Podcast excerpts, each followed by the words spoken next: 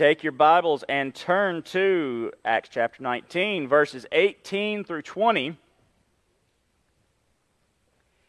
It has been a glamour cruise for Paul in Ephesus. Joey and Tracy, y'all know about the glamour cruise now. They, they just got back from a cruise. They know what I'm talking about. It's been all perfect and wonderful, and the buffets were great, and every need was met. That's what it's been for Paul in Ephesus. And we're going to finish that this morning. And this morning, the cruise comes to an end. I mean, it, it, it's still great. They, they don't know the cruise is about to come to an end. Next week, the cruise comes to an end. This week, though, we're, we're wrapping up this for us, it was a two part, it's kind of a, a two part sermon series. It's really a, a three part. There actually, you go back to uh, the, the beginning of 19, there are just a number of wow stories about Paul's ministry in Ephesus. We're going to uh, finish the, the wow stories this morning, possibly with the biggest wow ever. Now, there was a, an anniversary that you likely did not celebrate on Friday, uh, August the 8th, uh, or 9th rather. Uh, it was the 50th anniversary of the Tate LaBianca murders committed by Charles Manson and the Manson family. I'm sure none of y'all went out to eat or anything on that event. That's okay. That's okay. It just it struck me as I was wrapping up preparation last night, and I, here's here's my uh, some of my method for sermon prep.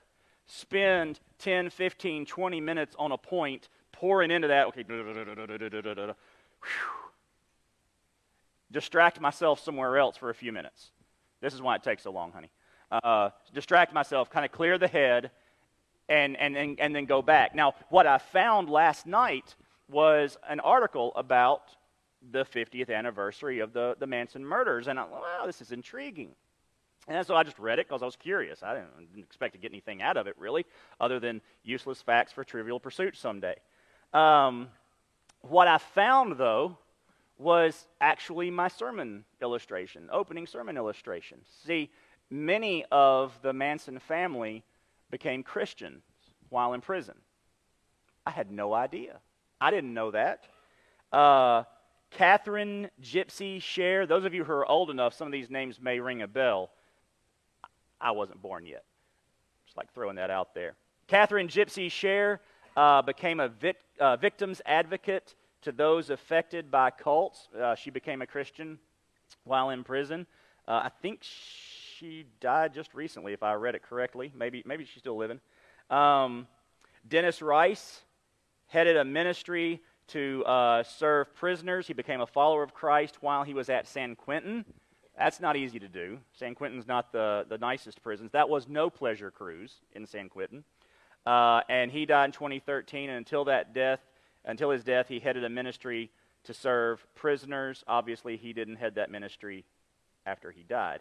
Uh, Bruce Davis became a prison chapel preacher. He was considered Charles Manson's right hand man in the, uh, in the Manson family. Uh, he's still in prison uh, but he's a preacher at the prison chapel. And then Charles Tex Watson, who was the lead murderer of the, the, the murders that happened on this, this night 50 years ago, uh, he founded Abounding Love Ministries in 1980. He became an ordained minister in 1981, and he's still in jail. But he, he says this Today, my time is spent sharing the good news of Jesus Christ in prison and through the ministry website. I have been solidly committed to full time ministry almost since my salvation in 1975. Through these prison walls, the Lord has made a way for his testimony to be shared with thousands of people worldwide.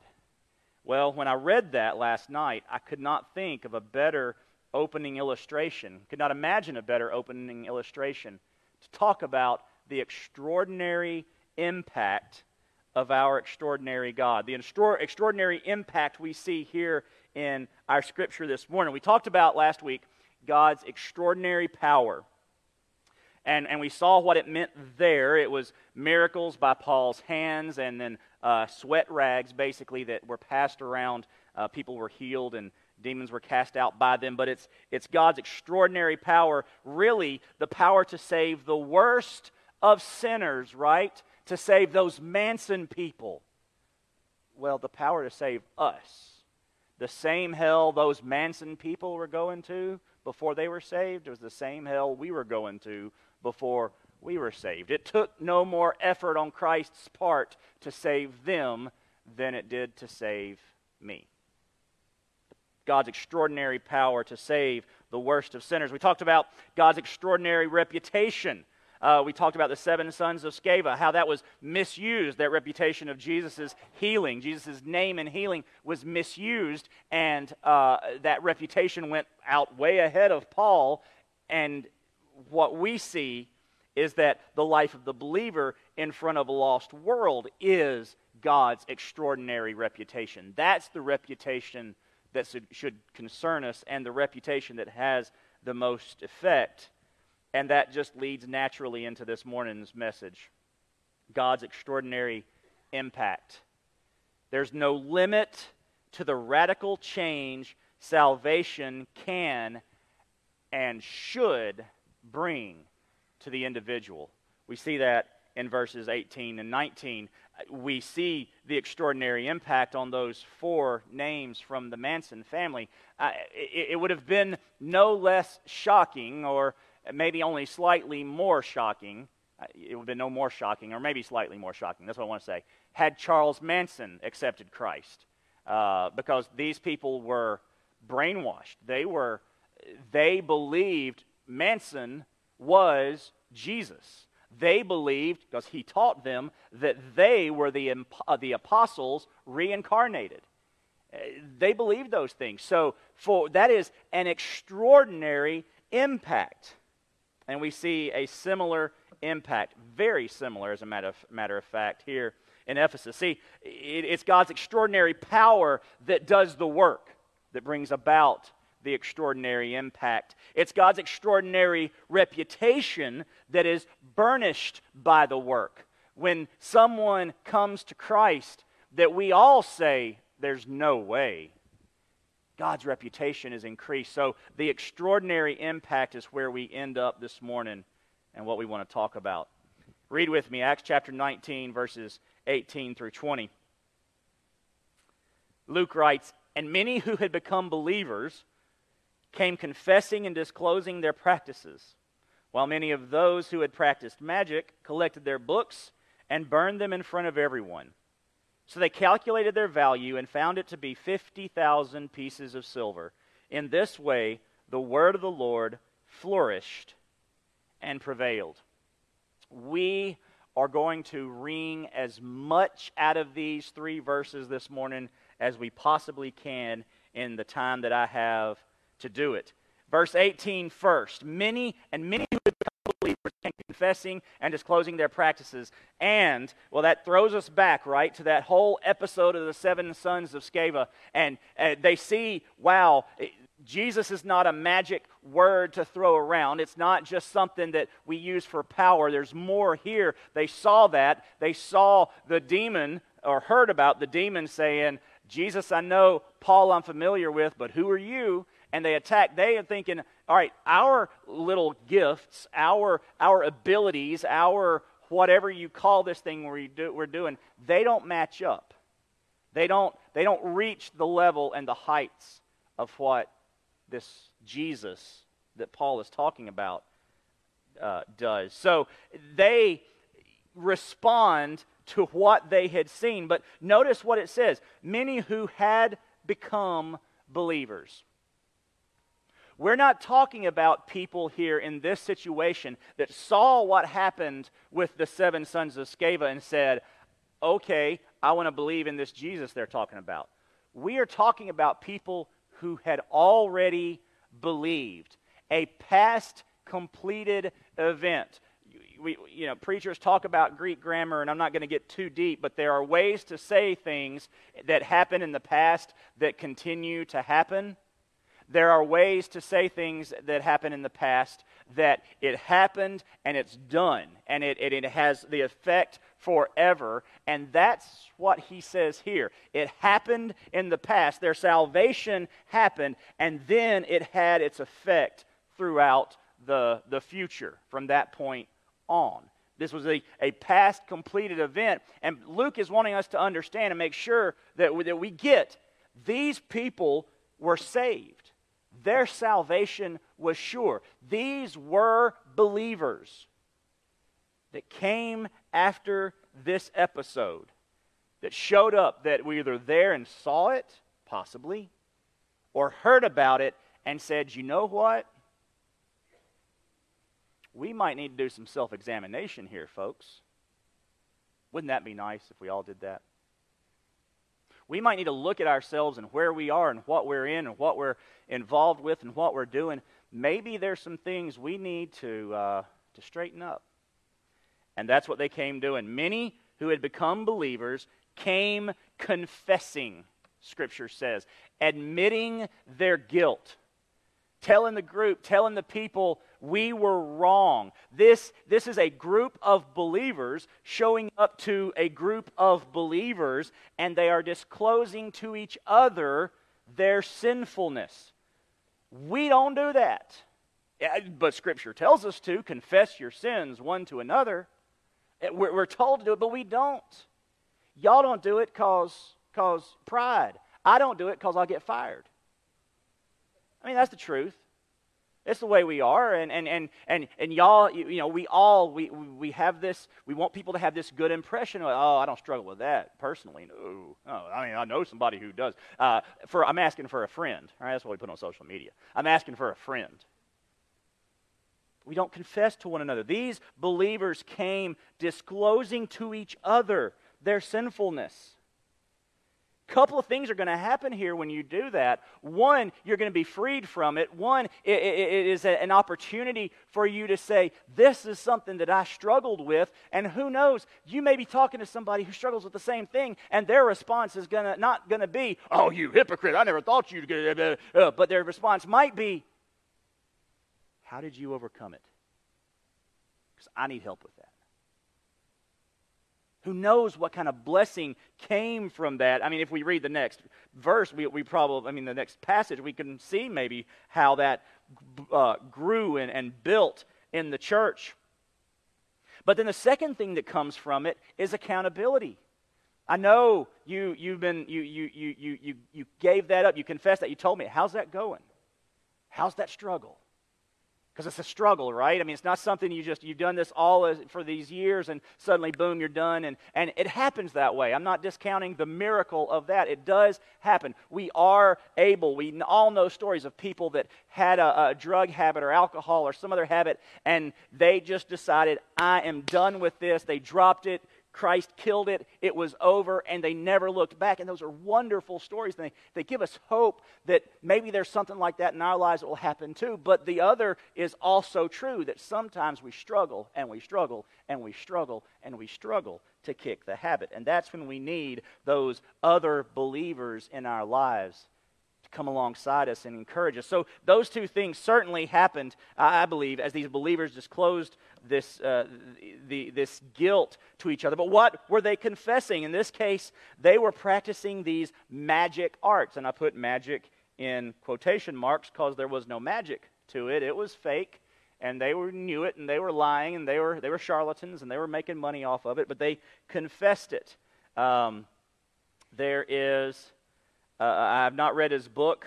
Uh, a gentleman by the name of Costi, that's his first name, C O S T I, Costi Hinn. Now, that last name might ring a bell for you. His uncle, if I remember correctly, somebody nod if you know the, the, the truth.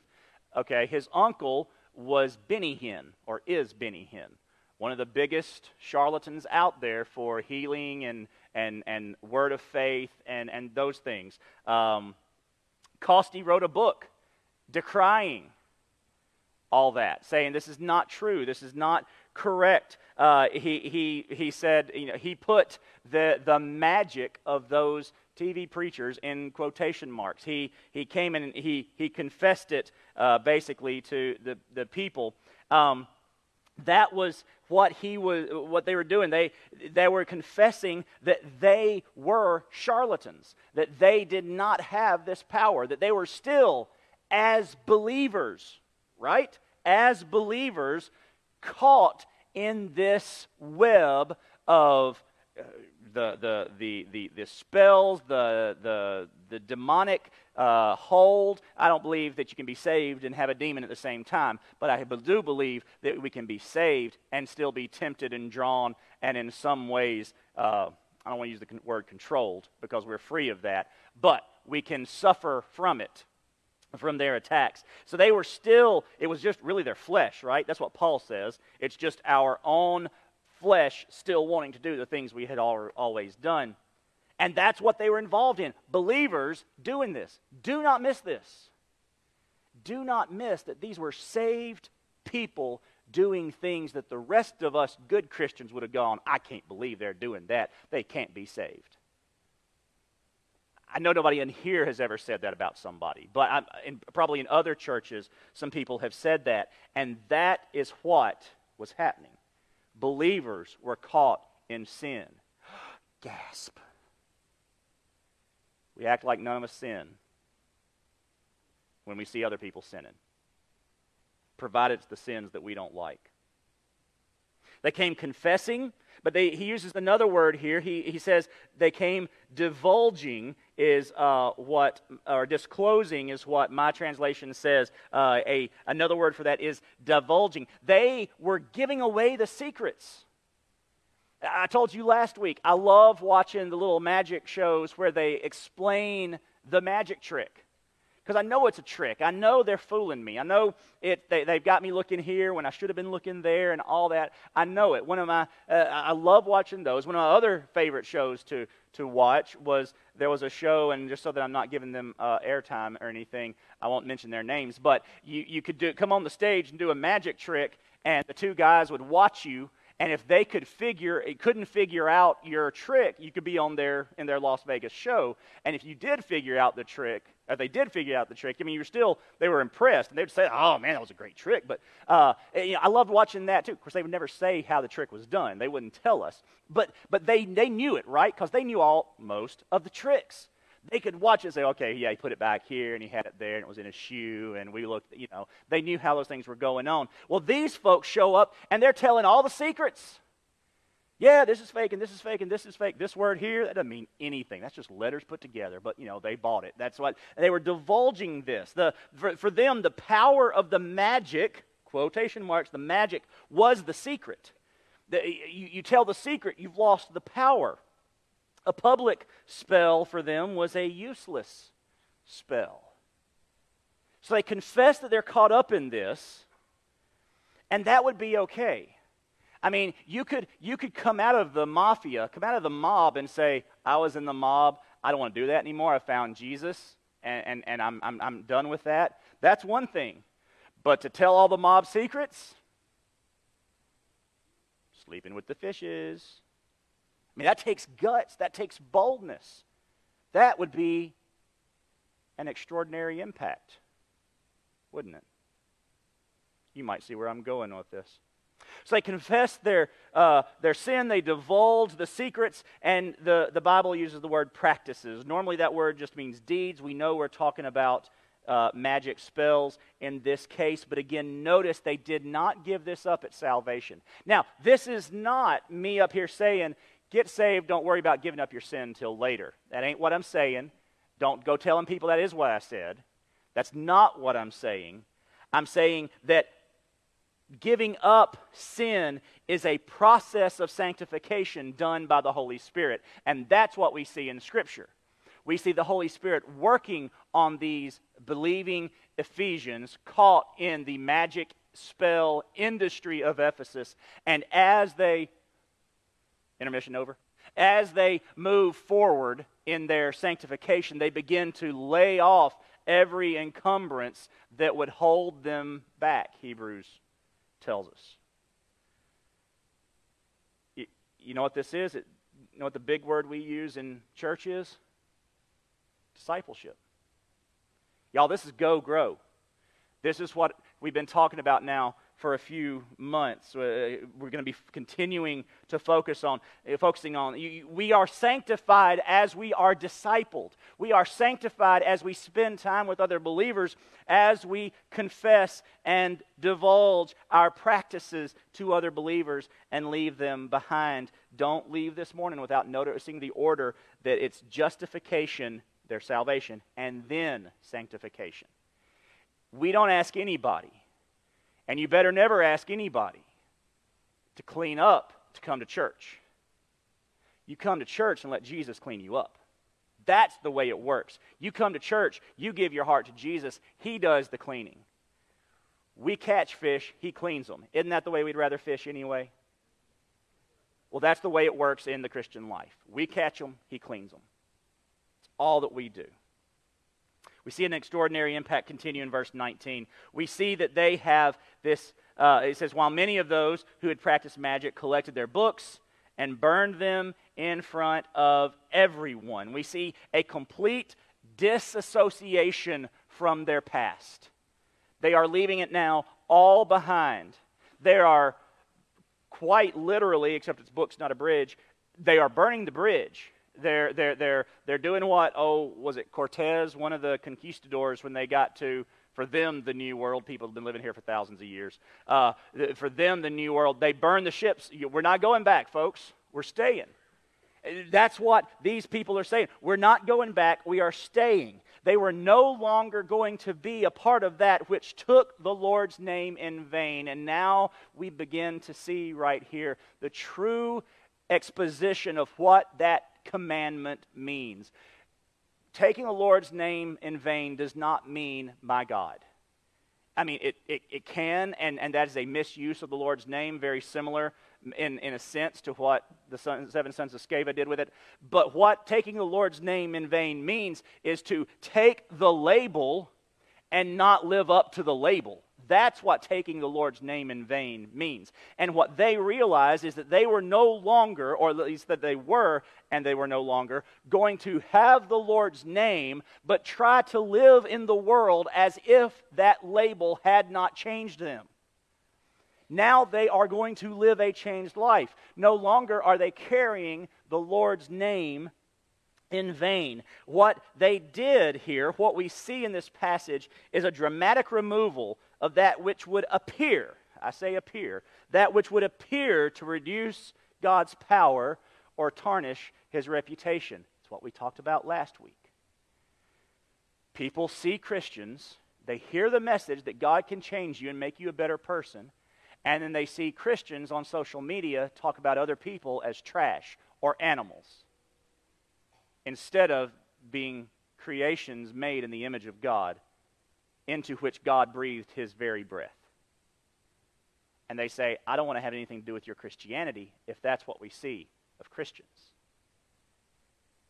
And these people said, We're going to remove that. Dramatically, they removed that.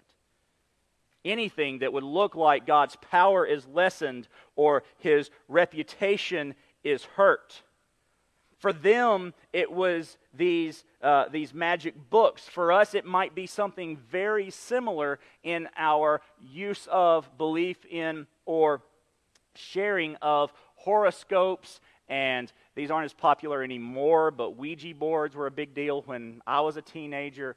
And, and all these little dabbles in the occult and in the spirit world that we say, oh, it's just it's just playthings. And and in a lot of ways, I get it. I understand they are, but in a lot of ways too, the world looks at it and says, we don't consider that a plaything.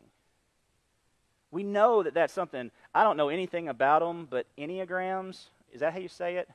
Enneagram, enneagrams. Where are my millennials? Um, yeah, I, I, don't know. I, have seen some stuff that says that that was based on some iffy things, and and and I and I'm, I, I get oh it's oh Michael it's just fun it's just and I understand that argument, but what does the world say about it? And that does matter.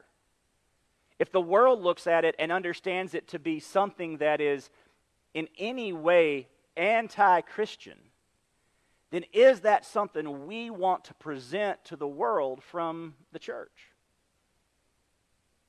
and I'm not going to jump off into legalistic stuff, and I, I want to be careful even talking about that, that I'm not, because then somebody's going to bring up dancing, um, or, or cards, or dominoes, which we're playing Friday night here in the fellowship hall. Because we can, we can get too far, right? I get it. I get it. So, but still, we don't want to dabble in things. We certainly don't want to embrace wholeheartedly things that we are know without a doubt, as these things were, are contrary to God's will and His Word. And so those are the things that we avoid. But it might be things that we have to give up. For them, it was this I've got a list. Maybe it's family that we have to disassociate from because they no longer edify us. They no longer present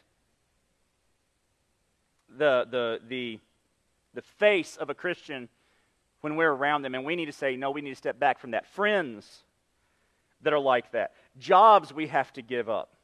I knew of a guy uh, one time who became a believer, I, I, think fairly late, late in life. I mean, he was my age at the time or a little older, and so he was like late 20s, early 30s. He was, uh, he, he became a believer and he was manager of the restaurant at a strip club. Of course, he's looking at the fact I support my family with this. But I can't do this anymore. Well, I mean, all of us good Christians sitting here immediately go, well, he should have quit his job. Well, you weren't the one depending on the money, were you? he struggled with it, and I think eventually he did get a new job. But he had he knew I've, I've, got to get out of this. This is not where I should be, clearly. And, and there may be jobs like that that we have. Political groups. Every one of you in here is a part of a political political group that you should never put more tr- faith and trust in than the Word of God. Now, I said every one of you, so I don't care if you're Republican or Democrat or a, uh, independent or somewhere in between, somewhere further off. I, it does not matter. If your faith and your trust, if, if your political group presents an image of God that is contrary in any way to what the Scripture says of God and how we should treat people, then you should disassociate yourself from that political group get nearly as many, many amens there as I. No, I got as many as amens there as I expected. Never mind. Habits, language. I'm not talking about whether you speak English or French or German. You know what I mean. Beliefs, traditions, actions, media. These are all things that, as believers, that there will come a day that Jesus will not suggest but demand we bring them to the center of town and we burn them publicly in the presence of everyone. He will demand that we make a bold public statement of our radical change. That is exactly what they did here. This was a bold public statement of their radical change. Everybody around them was going, Oh, my Zeus. What are they doing? It's Ephesus. Oh, my Artemis. That was their favorite goddess there. They couldn't believe it. This was huge. This was extraordinary that they were doing this. And they did it regardless of cost. 50 thousand pieces of silver, they tell us the value of these books. Uh, that, that is apparently just the physical value of what they burned. Just that amount was 137 years of an average worker's wages if he worked every day without a day off. 137 years. Uh, uh, uh, it would have been a drachma, probably, and that would have been a day's wage. 50,000 of them would be 137 years. Yes, I did use a calculator. But then you have the value of the income that those things brought. Remember, a known spell is a useless spell, and they divulged the spells. So they gave up the value of the book, the scroll, and the value of that scroll to their very livelihood. In a very real sense. It was a uh, rather a very real possibility. My children will go hungry because of what I did today. Who among us is willing to starve our children for Jesus? Potentially starve our children for Jesus. Oh, Jesus would never ask me to starve my children. Would he ask you to quit a job when you don't have anything to do afterward? It's possible. Very possible. God would never put me in a position to harm my children. Would he call you to a mission field where death was a very real possibility, not just for you, but your entire family? Um, absolutely. There was huge value in what they gave up. They didn't question it. Not to mention, here they are doing this publicly, kind of in the town square, so to speak. There was this huge loss of personal reputation. Uh, look at these kooks. You know how much? Okay, fine. You, you want to give up the whole magic business? Great. Sell those things. You could have made money off of that. You could have even tithed. And they said, no, no, this is, we are burning this. This was extraordinary. I think I'm making a point with that word. There is nothing so great, so important, so valuable, so cherished, or so essential that it can't be given up for Jesus. It's not in your pocket. It's not parked in your garage. It's not attached to your garage. It's not your source of income. It's not your offspring. It is nothing. There is nothing that is so great in our lives that we cannot give it up for Jesus. Every one of our children, when we were blessed with them, we gave to the Lord to use as He sees fit.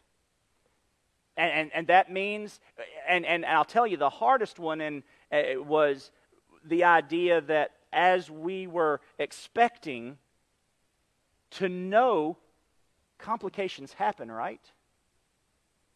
To know that even if that's what He chose to do in our lives, we would give Him that. Before they were even born, we gave Him our kids for Him to use as He sees fit. And I don't know what, what that means. It's, that's a scary thing. I'm not giving any of y'all a blank check to my account can do much with it, but I'm still not going to give it to you. And yet, that's what we are supposed to do with God. Blank check here. Here's my here's that kid's check, that kid's check, here's my house, here's here's here's my wife. Here's everything I have, Lord, it is yours. If we are not willing to give it up, it's idolatry. Pure and simple. Whatever we say we will not give up for God is something we worship in the place of God. Can't get away from it. There's no denying it. And the extraordinary impact on their lives is that they gave it up.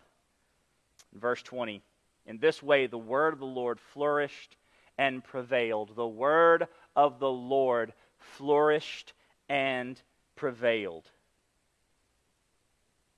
And we kind of get the, the kicker to the extraordinary impact here.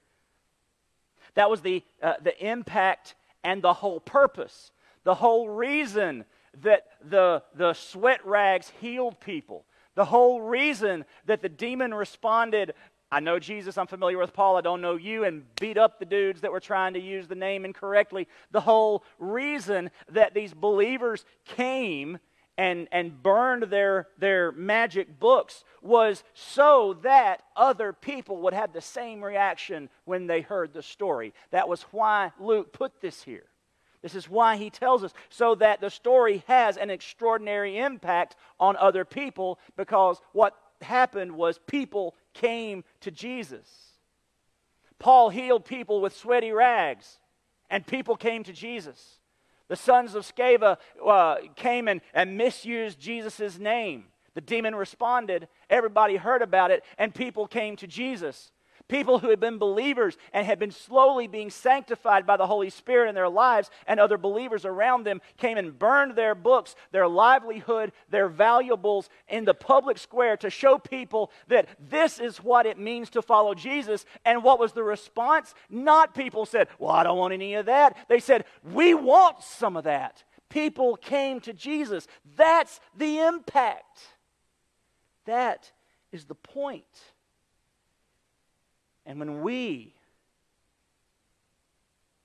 show God's power, when we live out his reputation, when we or when others see the impact it made on us, people come to Jesus. Verses 11 and 12 God's extraordinary power was experienced his extraordinary power was seen by people, and they, they were a part of it. And they were like, wow, this is amazing. This is incredible.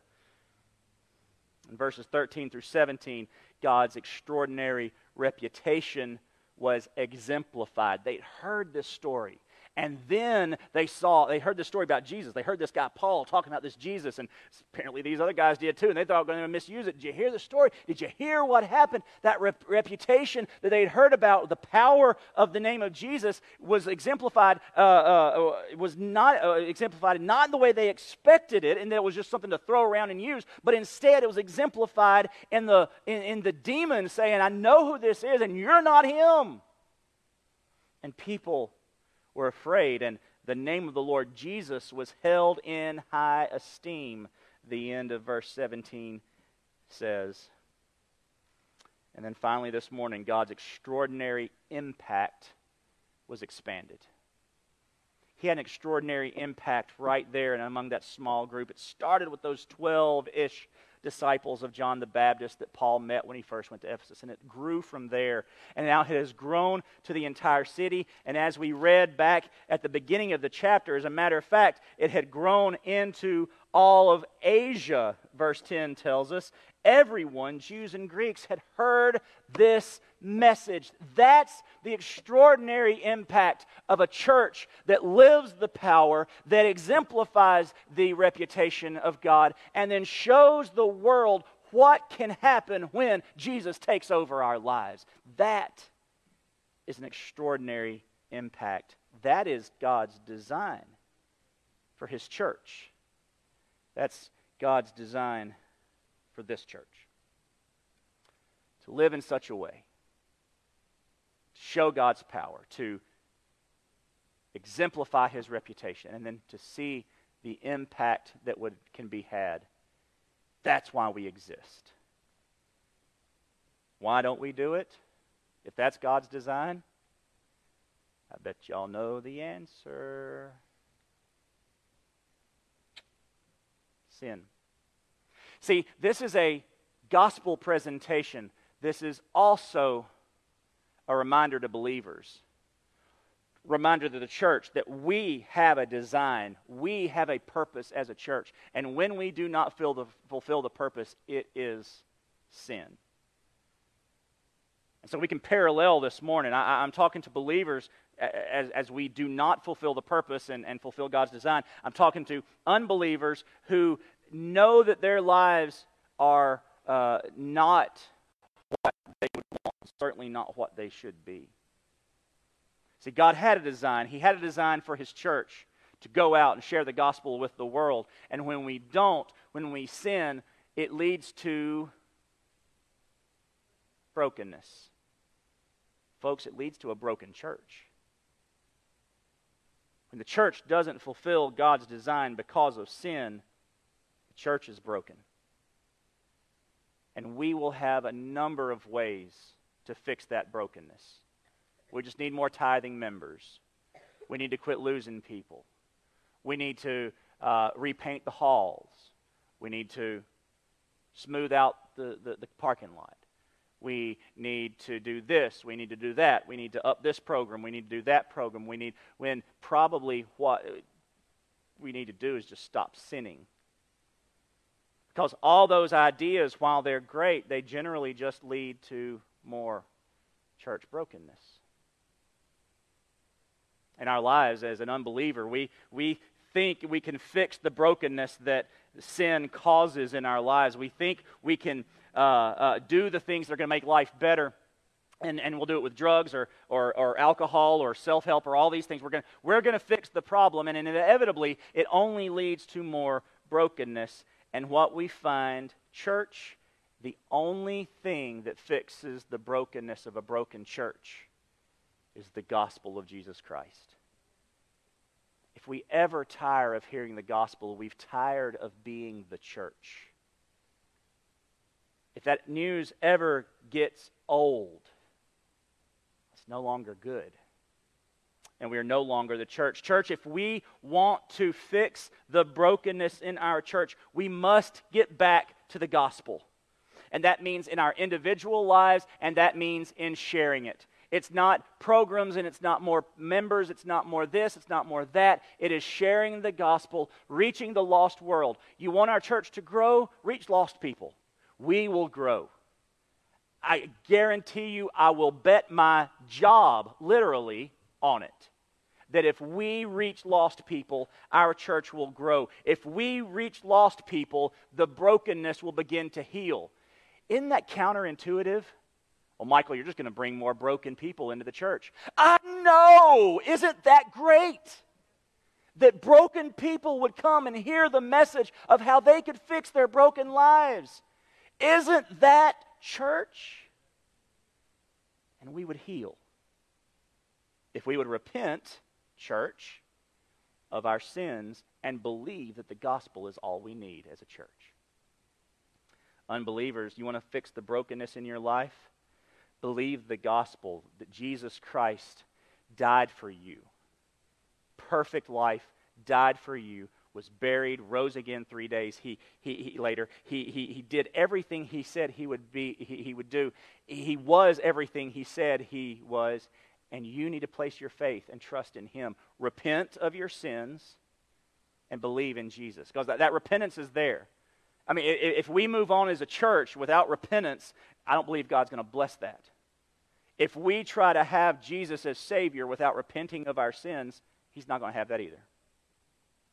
Not going to happen.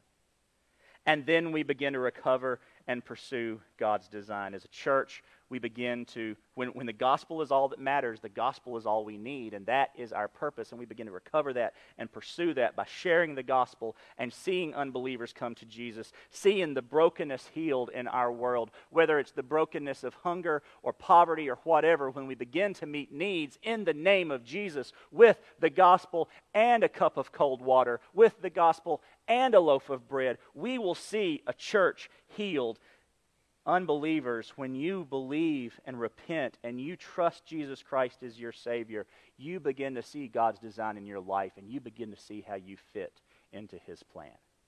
And He begins to change you. And some things will take time, like these folks. And some things, it'll be like He flipped a switch in your life and you never go back. That is extraordinary impact. Pray with me. Father, we thank you that you still work in extraordinary power, that your extraordinary reputation has not changed, and you have still called this church right here at the corner of Huntington and whatever to be a place of, an extraordinary, of extraordinary impact in your world. God, thank you that you still have a plan for us. Thank you that you're still an extraordinary God. In Jesus' name we pray. Amen.